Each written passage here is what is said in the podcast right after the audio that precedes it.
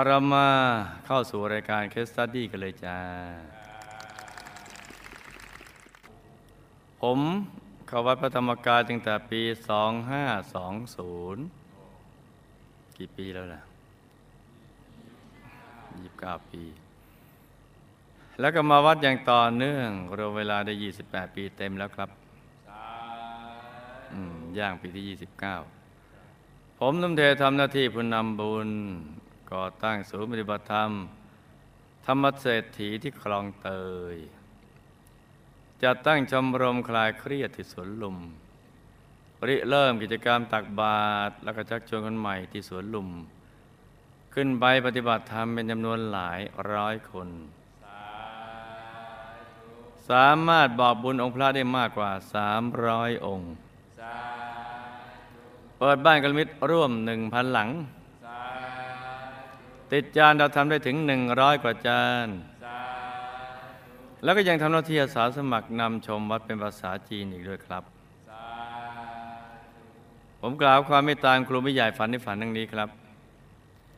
พ่อของผมจะเป็นคนจีน ย้ายมาอยู่เมืองไทยตั้งแต่อายุ 28 ปี พ่อเริ่มสร้างฐานะด้วยอาชีพรับเป็ดไก่จากทั่วทุกภาค ส่งขายต่อให้ลูกค้ารายใหญ่ ในกรุงเทพและจังหวัดใกล้เคียง ด้วยอุปนิสัยขยันและเอาจริงเอาจังของพ่อ นับวันกิจการก็โตขึ้นเรื่อยๆ เริ่มต้นจากโรงไก่เล็กๆ แล้วก็ขยับขยาย เป็นโรงไก่ขนาดใหญ่อย่างรวดเร็ว ต่อมาจึงเปิดเป็นบริษัทค้าสัตว์ปีกร่วมกับเพื่อนฝูง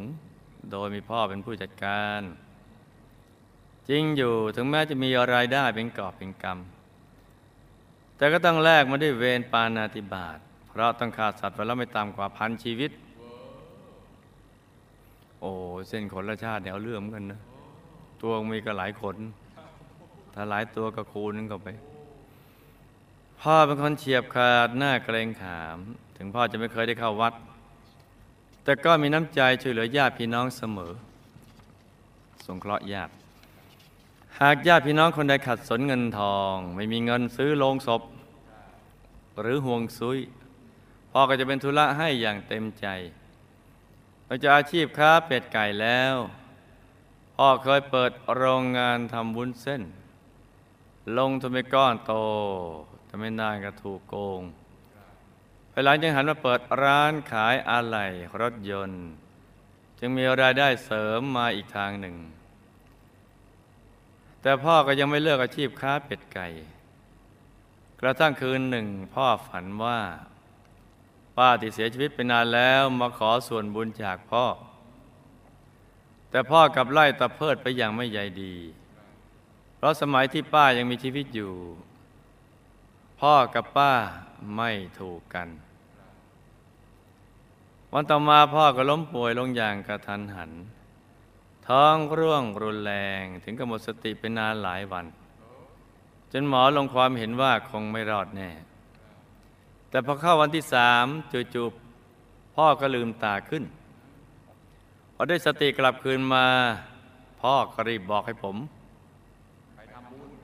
ไปไหว้พระบอกว่าที่พ่อรอดมาได้ก็เพราะ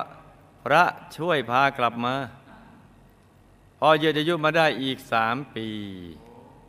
แต่แล้ววันหนึ่งก็หายใจไม่ออกเป็นเหตุให้เสียชีวิตลงทันที ขณะอายุได้ห้าสิบเก้าปีห้าปีต่อมาภรรยาของผมเข้าไปทำความสะอาดห้องนอนที่พ่อเคยอยู่ ขณะที่เปิดตู้เก็บของปรากฏว่ามีวัตถุชิ้นหนึ่งตกลงมาที่พื้น เธอจึงหยิบขึ้นมาแล้วก็รีบเอาไปวางไว้ที่เดิม โดยที่ไม่ทันสังเกตว่าคืออะไร แต่แปลกที่วัตถุชิ้นนั้นกลับตกลงมาอีก เธอก็หยิบไปวางใหม่อีก แต่ก็ยังตกลงมาอีก จนเธอนึกเอะใจก็เลยหยิบมาให้ผมดูปรากฏว่าเป็นหัวเข็มขัดของพ่อ ผมลอเอาไปให้ร้านทองดู ทราบว่าเป็นทองแท้หนักห้าบาท จ้าของร้านเห็นข้าวก็อยากได้ ถึงขนาดตามมาขอซื้อถึงที่บ้าน แต่ผมก็ไม่ยอมขาย เพราะตั้งใจจะนำไปถวายคุณยายอาจารย์พระร่วมบุญหล่อหลวงปู่ทองคำในนามของพ่อ หลังจากถวายหัวเข็มขัดไปแล้ว ผมก็ได้มากราบคุณยายอาจารย์อีกครั้ง คราวนี้ผมยื่นรูปทางพ่อถวายให้กับคุณยายอาจารย์ แล้วกราบขอบารมีธรรมของคุณยายให้ช่วยพ่อผมด้วยคุณยายอาจารย์รับรูปนั้นมาดู หลับตานิ่งครู่หนึ่ง สักพักก็พูดกันว่าเออคุณคุ้นจำได้แล้ว ไม่ต้องแล้ว ผมได้แต่ทำหน้างงงๆเพราะแทนที่คุณยายจะเก็บรูปนั้นไว้เหมือนเช่นทุกราย ที่มาขอให้คุณยายอาจารย์ช่วย แต่ท่านกลับส่งคืนผม ถึงอย่างไรผมก็มั่นใจว่าคุณยายคงไม่ทิ้งพ่อของผมอย่างแน่นอนครับ นึกถึงคุณยายแล้วผมก็คิดถึงท่าน ทุกวันนี้ผมจึงเร่งสร้างบารมีเพื่อจะได้ ติดตามบุญให้ทันท่านครับ พี่ชายคนที่สองเป็นคนเรื่อยเฉยหยิบการงานสิ่งใดก็ไม่ค่อยจะประสบผลสำเร็จเท่าที่ควร ก่อนพ่อเสียชีวิต ท่านได้ยกร้านอะไหล่รถยนต์ให้ผมดูแล แต่เพราะผมเป็นน้อง จึงตัดสินใจยกกิจการให้พี่ไป ส่วนผมก็ย้ายไปเปิดร้านของตัวเอง แต่ยังไม่ทันไรกิจการที่พี่ชายรับช่วงต่อ ก็มีปัญหาหนี้สินมากมาย พี่ชายถึงกับถูกขู่ฆ่า ผมทึกสงสารก็เลยเข้าไปช่วย ในที่สุดก็เลย ติดร่างแหไปด้วย เรื่องมีอยู่ว่าพี่ชายนำโฉนดที่ดินไปค้ำประกันให้กับเจ้าหนี้รายหนึ่ง ผมพยายามเจรจาเพื่อขอผ่อนจ่ายแต่เขาก็ไม่ยอมดึงดันจะยึดบ้านให้ได้ แล้ววันหนึ่งผมก็รู้สึกปวดหัวอย่างมาก จะไปเฝ้าร้านของพี่ชายไม่ไหวจะได้โทรตามน้องชาย ขอร้องให้เขาไปดูแลร้านแทน น้องชายก็ตอบตกลงอย่างง่ายได้ เรื่องนี้มีเหตุคือรู้สึกปวดหัว ไปเฝ้าร้านพี่ชายไม่ได้ น้องชายต้องไปแทน แล้วก็น้องชายก็ตอบตกลงง่ายๆเดียววันต่อมาขณะที่น้องชายนั่งเฝ้าร้านอยู่ เวลาบ่ายคล้อยก็มีชายชะกันสองคน ขี่มอเตอร์ไซค์มาจอดที่หน้าร้าน ทันทีที่ชายคนหนึ่งในนั้น ได้เห็นหน้าน้องชาย เขาก็ตกใจ รีบถามขึ้นมาว่า อ้าว มาที่นี่ทำไมเนี่ยน้องชายก็บอกก็นี่บ้านผมเองโชคดีที่ต่างคนต่างเขาจำกันได้ว่าเพิ่งจะได้เจอกันมาสามวันก่อน แล้วเขาก็ทำงานที่เดียวกับเพื่อนของพี่ชายคนที่สาม คืนนั้นพี่ชายคนที่สามก็พาผมไปพบเขา จึงได้รู้ว่าเขาถูกว่าจ้างให้มาฆ่าผม โดยให้ค่าหัวสามหมื่นบาท แต่พอเขารู้ว่าเป็นพี่น้องของคนรู้จักก็ไม่อยากจะลงมือ แต่เพราะกฎเหล็กของมือปืนคือ หากรับเงินแล้ว มีทางเดียวคือต้องไปฆ่า หากฆ่าไม่สำเร็จก็จะต้องถูกตามฆ่าเสียเอง ดังนั้น เขาจึงได้ยื่นข้อเสนอ ระหว่างให้เขากลับไปฆ่าผู้ว่าจ้าง หรือจะมอบเงินให้เขาพาครอบครัวหลบหนีไปอยู่ที่อื่น ผมจึงตัดสินใจมอบเงินสามหมื่นบาทให้เขาไปทันทีเพื่อรักษาชีวิตไว้ แล้วเรื่องทุกอย่างถึงลงเอยด้วยดีเกือบไป นี่บุญบันดาที่ปวดหัวซะก่อน เพราะฉะนั้นบางทีใครปวดหัวก็อย่ามานึกว่า โอ้เรานี่ทำไมมีวิบากกรรมอะไรเยอะ บางทีเนี่ยนะ สิ่งที่เราคิดว่าเคราะห์อาจจะกลายเป็นโชคดีอย่างนี้ก็ได้นะเกือบไป ปัจจุบันพิจารณาที่สอนที่ก่อนนี้สินไว้ได้เสียชีวิตแล้วด้วยโรคหัวใจ ขณะอายุได้เพียง 55 ปี ภรรยาของผมมีพรสวรรค์ด้านตัดเย็บเสื้อผ้า เธอเคยคว้ารางวัลชนะเลิศจากการประกวดชุดราตรี จนได้รับตั๋วเครื่องบินไปกลับฮ่องกง แต่วันที่ต้องไปฮ่องกงเนี่ยเผอิญมาตรงกับวันบวชเพื่อนของญาติคนหนึ่งพอดีแน่นอนว่าเธอต้องเลือกไปฮ่องกง โดยไม่ต้องสงสัย แต่แล้วก็มีสิ่งหนึ่งที่ทำให้เธอต้องเปลี่ยนใจจู่ๆขณะกำลังจะไปฮ่องกง ก็ได้ยินเสียงผู้หญิงแก่ๆกระซิบที่ข้างหู บอกเธอว่าอย่าไปไปงานบวชแม่ป่วยมากกับบ้านด่วนอย่าไปไปงานบวชดีกว่า อย่าไปอย่าไปเลย บอกเธอว่า ให้ไปเจอเขาได้แล้ว อืมโรแมนติกแบบคนลุกสู้ แต่เขาไหนก็ไม่รู้ เธอคนลุกสู้จริง ๆ ด้วย รีบโทรไปยกเลิกตั๋วนั้นทันที แล้วก็ตัดสินใจไปร่วมงานบวชโดยไม่ลังเลใจ ส่วนผมเองก็ได้รับเชิญให้ไปร่วมงานบวชเช่นเดียวกัน อืม จุดนี้จึงเป็นเหตุให้พระเอกกับนางเอกก็ได้มาเจอกันเป็นครั้งแรก เมื่อเราทั้งคู่พบกัน เราต่างก็รู้สึกว่าคุ้นเคย เหมือนว่าเหมือนกับว่า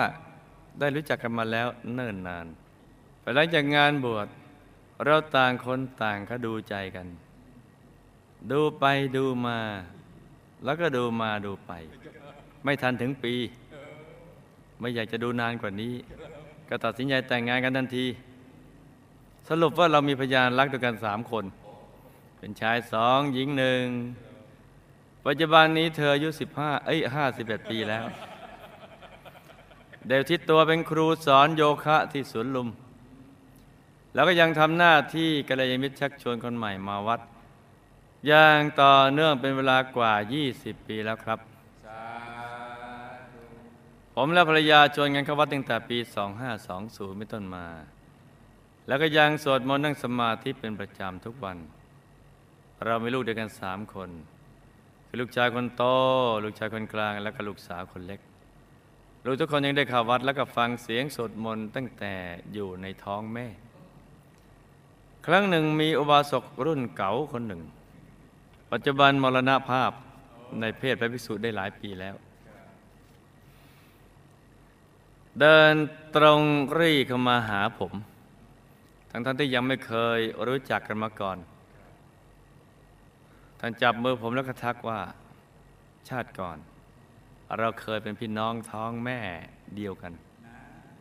ชาตินี้ถึงจะไม่ได้เป็นพี่น้อง แต่ก็จะเป็นสายบุญเดียวกัน และกำชัดว่าให้นำลูกคนโตไปถวายหลวงพ่อ ส่วนลูกคนเล็กให้ไปถวายคุณยายสำหรับลูกคนกลางให้ไปเรียนให้จบด็อกเตอร์ ผมก็แปลกใจมากว่า ท่านรู้ได้อย่างไรนะ่ะว่าผมมีลูกสามคน ทั้งๆที่วันนั้นลูกๆผมก็ไม่ได้มาวัดด้วย อาทิตย์ถัดมาผมยังพาลูกชายคนโตไปถวาย ให้หลวงพ่อที่ศาลาดุสิตส่วนลูกสาวคนเล็กผมก็ยกให้เป็นลูกคุณยาย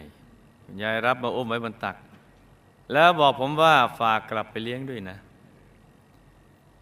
ลูกชายคนโตของผมเกิดตรงกับวันมาฆบูชาปี 2521ก่อนคลอดเขาอยู่ในท้องในท่านั่ง ไม่ยอมคว่ำหัวลง หมอจึงตัดสินใจทำคลอดโดยวิธีผ่าท้อง พอลูกชายเริ่มหัดพูดคำแรกที่เขาพูดขึ้นมาคือคำว่าละสมาระหังสมาละหังแม่อุอุอุพูดว่าตัดสะ ผมถามว่าอะไรนะ เขาก็ตอบว่าตัดสะถามย้ำสามครั้งก็ตอบสามครั้ง พอพูดจบก็หัวเราะเหมือนไร้เดียงสา แล้วก็เรียกผมว่าปับป้าปับป้าอืมผมแทบไม่อยากจะเชื่อหูตัวเอง แต่ไม่เชื่อก็ต้องเชื่อแล้วครับ เราได้ยินชัดจนเต็มเต็มเต็มเต็มทั้งสองหูเลยครับ สมัยที่ลูกชายคนโตยังเด็ก เขาจะชอบอยู่ทุดงมาก ยังเคยได้ติดตามพระไปอยู่ทุดงที่ถ้ำเชียงดาวอยู่นานเป็นเดือน แต่ไม่ว่าจะไปดูดวงที่ไหนๆทั้งพระทั้งหมอดูต่างก็ทักเป็นเหมือนเหมือนกันว่า เขาจะต้องบวชตลอดชีวิต จนลูกชายเริ่มจะกลัวพอโตเป็นวัยรุ่นเต็มตัว เขาก็เริ่มห่างวัด หลังจากเรียนจบแล้วก็ไม่ยอมมาวัดอีกเลยครับ ตรงกันข้ามกับลูกชายคนกลาง ซึ่งถูกทักให้ไปเรียนให้จบด็อกเตอร์ ลูกคนนี้กลับได้เคยมาบวชสามเณรถึงสองครั้ง ล่าสุดก็เพิ่งจะบวชพระช่วงสันติวัดสาขาของวัดพระธรรมกาย และตอนนี้ก็ได้มาเป็นอาสาสมัครช่วยงานวัดอย่างแข็งขัน ด้วยเหตุผลที่เขาบอกว่าเขาเนี่ยเป็นคนรุ่นใหม่ที่จะลุยสร้างบารมีเพื่อที่จะสารฝันให้โลกใบนี้งด งาม ครั้งหนึ่งมีเหตุการณ์อัศจรรย์เกิดขึ้น ตอนนั้นผมเตรียมจะเซ้งร้านใหม่ วันรุ่งขึ้นก็จะย้ายออกไป แต่แล้วเช้าวันนั้นขณะที่ภรรยาเปิดประตูห้องนอนออกมาในตอนเช้าปรากฏว่ามีพระเลี่ยมทองขนาดเล็กเท่านิ้วก้อยจำนวนสามองค์ วางเรียงอยู่ที่พื้นหน้าห้อง โดยที่ก็ไม่รู้ว่ามาได้อย่างไร แต่ผมคาดว่าผู้ที่เอามาให้ คงอยากมอบให้ลูกของผมทั้งสามคนเพื่อไว้เป็นพระประจำตัว พระเกจิท่านว่าน่าจะเป็นพระศักดิ์สิทธิ์จากพิษณุโลกคำถามการที่พ่อล้มป่วยกระทันหัน เกี่ยวข้องกับป้าที่มาเข้าฝันหรือไม่ วิญญาณพ่อไปไหนในช่วงสามวันที่ไม่รู้สึกตัวทำไมพ่อจึงบอกว่าพระพากลับมา พ่อรอดชีวิตมาได้เพราะบุญใดครับ พ่อจากไปอย่างสงบโดยที่ไม่ทุรนทุรายเลย ขณะจากไปพ่อรู้สึกอย่างไร มีกรรมนิมิตเป็นอย่างไร ละโลกแล้วไปไหน พ่อทำอาชีพค้าสัตว์ปีกมา 30 กว่าปี กรรมนี้ส่งผลในชาตินี้และชาติต่อต่อไปอย่างไรครับ เป็นเพราะพ่อหรือไม่ จึงทำให้ภรรยาผมเห็นหัวเข็มขัดทอง เหตุใดถึงไม่มีใครเห็นเลยตลอดห้าปีที่ผ่านมาทั้งนั้นที่ห้องนั้นเคยมีเพื่อนผมมาขอพักอาศัยอยู่นานเกือบปี พอได้รับบุญที่ผมนำหัวเข็มขัดทองไปถวายคุณยายแล้ว ใช่ไหมครับ คุณยายได้ส่งรูปถ่ายของพ่อคืน เป็นเพราะคุณยายได้ช่วยพ่อผมแล้วหรือครับ ขณะนี้พ่อมีสภาพดีขึ้นอย่างไรท่านมีอะไรจะฝากบอกผมไหมครับ พี่ชายคนที่สองมีวิบากกรรมใดจึงทำงานสิ่งใดก็ไม่ประสบความสำเร็จ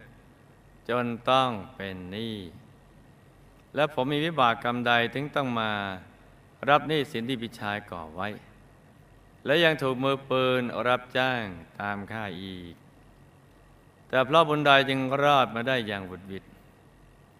พี่ชายตายแล้วไปไหน ได้รับบุญที่อุทิศไปให้ หรืออยังครับ เสียงผู้หญิงแก่ที่ภรรยาของผมได้ยินกระซิบที่ข้างหู เป็นเสียงใคร เขาต้องการจะบอกอะไรหรือครับ ปัจจุบันหูข้างขวาของภรรยาใช้งานไม่ได้ เป็นเพราะวิบากกรรมใด และจะต้องแก้ไขอย่างไร การที่เธอสนับสนุนให้ผมมาบวชโดยที่ไม่มีห่วงกังวล จะช่วยเธอพ้นจากวิบากกรรมไหมครับภรรยาฝากถาม ชาติภัยภรรยาอยากจะบวชกมู่คณะจะสมปรารถนาหรือไม่ แล้วก็จะต้องทำอย่างไรครับ อดีตชาติผมกับอุบาสกท่านนั้นเคยเกิดเป็นพี่น้องกันจริงหรือไม่ทำไมท่านถึงตั้งกำชับให้เอาลูกคนโต และคนเล็กไปถวายหลวงพ่อและคุณยาย ส่วนลูกคนกลางให้ไปเรียนด็อกเตอร์ครับ ท่านมรณภาพแล้วไปไหนครับ มีพระวัดหนึ่งทักลูกชายคนกลางว่า ชาติที่แล้วเป็นลูกศิษย์ของท่านโตขึ้นเนี่ยเอามาคืนท่านด้วย ไม่ทราบว่าจริงไหมครับ แต่ทำไมลูกคนกลางถึงชอบมาวัดพระธรรมกายมากกว่าครับ ลูกชายคนโตพูดคำแรกว่าตัดสะสามครั้งแล้วหัวเราะ เป็นเพราะเหตุใดครับเหตุใดลูกคนนี้ถึงได้ชอบอยู่ทุดงแต่พอโตแล้วกลับไม่ยอมเข้าวัด เขามีผังที่จะได้บวชตลอดชีวิตตามที่พระและหมอดูทักไหม่ครับ พระเลี่ยมทองสามองค์ที่ภรยาเจอหน้าห้องนอนมาได้อย่างไร ใครเอามาวางไว้ แล้วเอามาให้ทำไมครับ เป็นพระศักดิ์สิทธิ์หรือไม่ถ้าพ่อแม่เข้าวัดสวดมนต์และนั่งสมาธิ จะดึงเดูดผู้มีบุญให้มาเกิดเป็นลูก จะเป็นอย่างนี้ทุกรายไหมครับ หรือว่าขึ้นอยู่กับปัจจัยอื่นด้วยลูกทั้งสามผมมาเกิดในท่านั่งทุกคน จนหมอต้องทำคลอดด้วยวิธีผ่าท้อง อย่างนี้จะเรียกว่ามีบุญมาเกิดไหมครับ ลูกของผมทั้งสามคนมีสายบุญมากับหมู่คณะมากน้อยเพียงใดครับ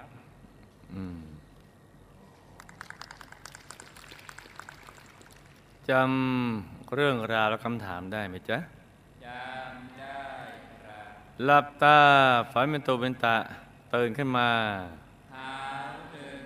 แล้วก็นำมาไล่ฟังเป็นนิยายปารัมปรากันจาพ่อล้มป่วยกระทันหัน ก็ไม่เกี่ยวกับป้าที่มาเข้าฝัน แต่เป็นเพราะจิตนิวรณ์ที่พ่อยังผูกโกรธป้าอยู่ลึกๆ เพราะสมัยป้ามีชีวิตอยู่พ่อกับป้าน่ะไม่ถูกกัน ในช่วงสามวันที่พ่อไม่รู้สึกตัว ท่านก็ไม่ได้ไปไหน มีสภาพเหมือนจิตตกผวังคล้ายความฝันจ้า พ่อฝันไปว่าพระพากลับมา ท่านรอดชีวิตกลับมาได้ เพราะบุญสงเคราะห์ญาติทั้งในอดีตและปัจจุบัน รวมทั้งบุญที่ทำตามประเพณีที่เขามาชวน มารวมช่วยกันทำให้ท่านรอดพ้นจากความตายจ้า พ่อจากไปอย่างสงบ ตายแล้วด้วยกรรมนิมิต ที่ไม่หมองไม่ใส จึงวนเวียนอยู่เจ็ดวัน แล้วก็มีเจ้าหน้าที่ ในยมโลกของมหานรกขุมหนึ่งมารับตัวไป แล้วก็ถูกพิพากษาให้ไปถูกทันทรมานโดยวิบากกรรมปานาติบาตได้ถูกเจ้าหน้าที่เชื่อดชำแหละทุกทรมานอยู่พักหนึ่ง กรรมาปานาติบาตนี้จะส่งผลให้อายุสั้น มีโรคมากในภพชาติต่อไปจ้าพญาเห็นหัวเข็มขัดทอง เพราะ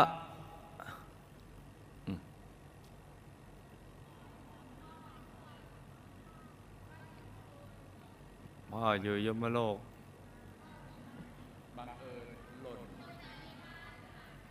แล้วบังเอิญไปเห็นไม่ใช่พระพ่อที่ตายทำให้เห็น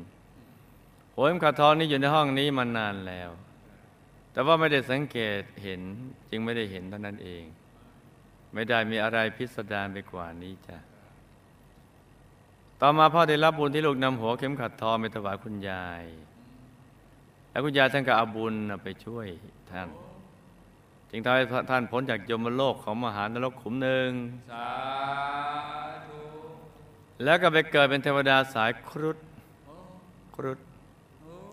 ระดับล่างอยู่ในป่างิ้ว สีทองของหิมพานต์หรือป่าสิมพลีสอเสือ แต่ที่เรามักได้ยินว่าฉิมพลี ป่าสิมพลีคือป่าไม้งิ้ว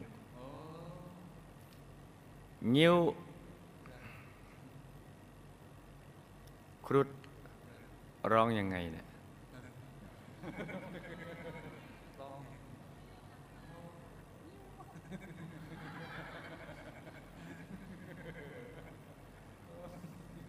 ไม่บอก กลัวจะรู้ บอกก็รู้สิครุฑมีหลายประเภท ถ้าชั้นล่างก็อยู่ป่างิ้ว ทีนี้งิ้ว งิ้วนี้หิวพานต์กับงิ้ว โยมโลกเนี่ยก็ไม่เหมือนกันนะ โดยไม่ได้รับบุญที่ลูกที่ไปให้แล้วก็ทำให้มีวิมานทองหลังเล็กๆ เกิดขึ้นในป่างิ้วนั่นเลย แต่ต้นงิ้วของสวรรค์จะต่างจากงิ้วในมหานรกจะเป็นหน้ำเหล็กร้อน ยาวยืดหรือหดได้จ้ะไอ้นั่นในมหานรกนะ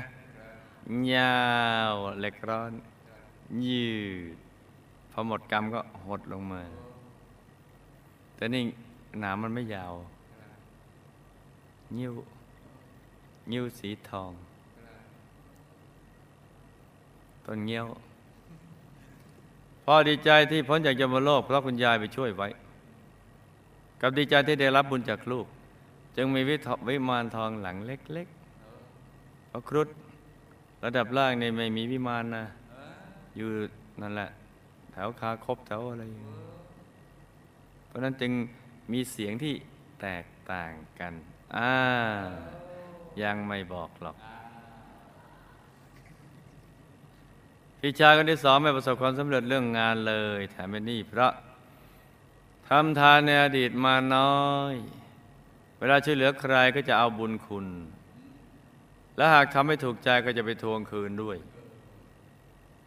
จึงไม่ประสบความสำเร็จในเรื่องงานแถมเป็นหนี้เพราะไปทวงคืน ปัจจุบันก็คบคนพาลที่ดื่มเหล้าเจ้าชู้เล่นการพนันอีกด้วย จึงทำให้ติดนิสัยนี้มาทำให้เกิดความหายนะของชีวิตขึ้นจ้ะลูกจะมารับหนี้สินที่วิชาคนที่สองก่อไว้ แถมยังถูกมือปืนรับจ้างตามค่ายอีก แต่รอดมาได้เพราะ ได้ดีลูกก็เป็นพี่น้องกันกับพี่ชายคนนี้แหละ ลูกได้เคยไปขอยืมเงินพี่เอาไว้ แต่ไม่ได้ใช้คืน ชาตินี้มาเจอกันในสภาพที่พี่ชายเป็นหนี้ลูกจึงต้องมาใช้คืนเห็นไหมถ้าไม่คืนชาตินี้ก็ต้องไปคืนชาติกันต่อๆกันไปนี่แหละอีกทั้งในอดีตลูกก็เคยเป็นเจ้าหนี้ปล่อยเงินกู้ และลูกหนี้ก็ไม่ใช่หนี้จึงส่งนักเลงไปทวงหนี้ โดยบอกว่าถ้าเขาไม่คืนก็ให้ค่าเก็บไปเลย แต่ว่าต่อมาภายหลังเปลี่ยนใจในนั้นชาตินี้จึงเกือบเจอมือปืน เกือบไปเห็นไหมจ๊ะจึงรอดมาได้ พี่ชายตายแล้วก็ไปอยู่ยมโลกของมหานรกขุมหกเด็กกรรมเล่นการพนันกำลังโดยเจ้าหน้าที่เอาอุปกรณ์การพนันเหล็กร้อนหลายอย่างทำร้ายอยู่ ด้วยความทุกข์ทรมานมาก อุปกรณ์ร้อนหล่นลงมามั่ง แล้วก็อยู่ในหลุมเนี่ย ก็จะถูกเจ้าหน้าที่ก็อุปกรณ์การพนันเหล็กร้อน ทุบตีมันคว้างมั่งแหลกแล้วแปลวไปเลย พี่ชายเนี่ยผิดศีลหลายข้อคงจะต้องไปอีกหลายขุมจ้ะได้รับบุญที่อุทิศไปให้แล้ว แต่ก็ยังไม่พ้นกรรมจ้ะ เสียงที่ได้ยินกระซิบข้างหู เป็นเสียงบุญในตัวบันดาลให้เกิดเสียงนี้เพราะเคยทำบุญร่วมกันมา แล้วติฐานขอให้ได้มาเป็นสามีภรรยากันอีก แล้วเป็นเหตุให้มาเจอกัน แล้วก็ได้มาจอยกัน เป็นสามีภรรยากันจ้ะหูข้างขวาภรรยาใช้งานไม่ได้ ก็เพราะกรรมในอดีตที่ทำหูทวนลมบ่อยครั้ง ที่พ่อแม่เรียกก็มักจะบอกไม่ได้ยิน อีกทั้งทำหูทวนลมเวลาพ่อแม่อบรมสั่งสอนจ้าจะแก้ไขก็ให้สั่งสมบุญแล้วอุทิศบุญนี้ให้กับบิดามารดาในชาตินั้น เพราะชาตินี้ท่านทั้งสองยังไม่ได้เกิดมา จึงแก้ไขค่อนข้างยากจ้ะการที่เธอสนับสนุนให้ลูกมาบวชในคราวนี้ก็จะมีส่วนช่วยให้ การของเธอเบาบางลงไปจ้าวิบากกรรมการเมของภรรยาก็เบาบางลงไปแล้ว ดังนั้นจะต้องปฏิบัติทำให้เข้าถึงธรรมกายแล้วติฐานจิตให้ตั้งมั่นแน่วแน่ว่า ชาติต่อไป ขอให้ได้บวชกับหมู่คณะก็มีสิทธิ์จ้าลูกกับอดีตอุบาสกซึ่งตมาบวชเป็นพระ ก็เคยเกิดเป็นพี่น้องกันจริงๆแหละจ้ะ แล้วก็ได้ท่านอุบาสกท่านเนี้ยเป็นกัลยาณมิตรมาให้เนี่ยหลายชาติแล้ว ท่านกำชับให้เอาลูกคนโตและลูกคนเล็กไปถวายคุณยายและหลวงพ่อ เพราะท่านปรารถนาดี อยากให้อยู่ในเส้นทางธรรมจ้ะ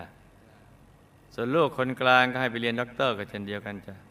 เผื่อไว้เลี้ยงดูพ่อแม่ ท่านมรณภาพไปแล้วก็ไปเป็น เทพบุตรสุดหล่อมีวิมานทองของฉัน ดุสิตบุรีวงบุญวิเศษเขตในจ้ะสามีพระวัดหนึ่งทักลูกชายคนกลางว่าชาติที่แล้วเป็นลูกศิษย์ของท่านโตขึ้นเอามาคืนท่านด้วยนั้น ก็เป็นเรื่องของความรักและปรารถนาดีของท่าน ที่จะให้ลูกชายคนกลางนี้อยู่ในเส้นทางธรรมจ้ะ แต่แล้วคุณกลางลูกชายคนกลางชอบมาวัดธรรมพระธรรมกาย เพราะมีสายบุญกับหมู่คณะมาหลายชาติแล้วจ้ะลูกชายคนโตพูดคำแรกว่าตัดสะสามครั้งแล้วหัวเราะนั้นน่ะก็เป็นคำที่พ่อและแม่สอนให้ลูกสวดมนต์ตั้งแต่อยู่ในท้องเลยคำคำนี้ก็เลยติดอยู่ในใจของลูกคนนี้จ้ะแต่ก็พูดไม่ได้ชัดมากแค่คล้ายๆเท่านั้น พอฟังคึบคลือคึบคลือบอกคล้ายๆจะตัดสะตัดสะคึบคลือคึบคลือ ลูกคนนี้ชอบอยู่ทุดง แต่พอโตแล้วก็ไม่ยอมเข้าวัด ก็เพราะห่างจากหมู่คณะ ไม่ได้คบกัลยมิตรทั้งได้ข้อมูลที่ผิดพลาดจากที่อื่นจ้ะแล้วก็ยังอยากจะเพลินสนุก แต่จริง ๆ เขามันมีผังบวชตลอดชีวิตอยู่ แต่ว่าขณะนี้กำลังเพลิดเพลิน และประมาทในการดำเนินชีวิตอยู่จ้ะลึกๆเขาก็คิดว่าสักวันหนึ่ง แต่ไม่แน่นะอาจจะมาบวชตอนแก่เหมือนพ่อก็ได้ หรือมาบนเก่าส่งผลเร็วก็จะกลับมาเร็วจ้ะจะมาตอนไหนดีนะเนี่ยอาบุญส่งผลเร็ว พระเลี่ยมทองสามองค์เทพริยาเจอที่หน้าห้องนั้น ก็เป็นพระ บุญเขาอยู่พระมา พระเสด็จ มีคนเอามาวาง ก็เป็นพระที่พิชายคนที่สองแอบเอามาให้เป็นของขวัญ เพื่อให้เซอร์ไพรส์จะได้มีความรู้สึกที่ดีว่าพระท่านศักดิ์สิทธิ์มาเองได้จ้ะ ได้ไปแล้วให้นำมาเคารพกราบไหว้บูชา ระลึกนึกถึงพระรัตนตรัย และคำสอนพระสัมมาสัมพุทธเจ้า ชีวิตก็ต้องมีแต่ความเจริญรุ่งเรืองจ้าถ้าพ่อแม่เข้าวัดสวดมนต์นั่งสมาธิ ก็จะมีส่วนในการดึงดูดให้ผู้มีบุญมาเกิด แต่ยกเว้นผู้ที่พ่อแม่ลูก พ่อแม่ลูก มีวิบากกรรมพิเศษผูกมา เช่นกรรมสนับสนุนให้ดื่มสุราเป็นต้นจ้ะ ก็จะได้ลูกมีกรรมมาเกิด อันนี้เป็นข้อยกเว้นนะจ๊ะ ถึงแม้ว่าจะสวดมนต์นั่งสมาธิอะไรก็แล้วแต่เนี่ยกลับมาเกิดเป็นพ่อแม่ลูกได้ แต่ถ้ามีกรรมส่วนตัว กรรมส่วนกรรมบุญส่วนบนนะจ๊ะ ก็จะเจออีกแบบหนึ่งลูกทั้งสามก็เป็นเด็กดีมีบุญมาเกิด แต่ก็ไม่เชิงว่านั่งสมาธิอยู่ในท้องนะจ๊ะคล้ายๆคลึบคลือคลึบคลือ ทั้งสามคนก็มีสายบุญกับหมู่คณะมาจ้ะเมื่อถึงเวลาบุญส่งผลก็จะทำให้เขามาสร้างบารมีกับหมู่คณะ อย่างเต็มที่จ้ะชาตินี้มาเจอกันแล้วก็ให้ตั้งใจสร้างบารมีให้เต็มที่ในทุกบุญแล้วอธิษฐานจิตตามติดไปดูสิทธิบุรี วงบนวิเศษเขตบรมโพธิสัตว์อย่าได้พลัดกันเลยจ้าสาธุนี่ก็เป็นเรื่องราวของเคสสตดี้สั้นๆสำหรับ คืนนี้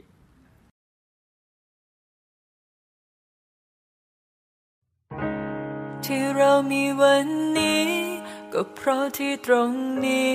คือมีเส้นทางสร้างบารมี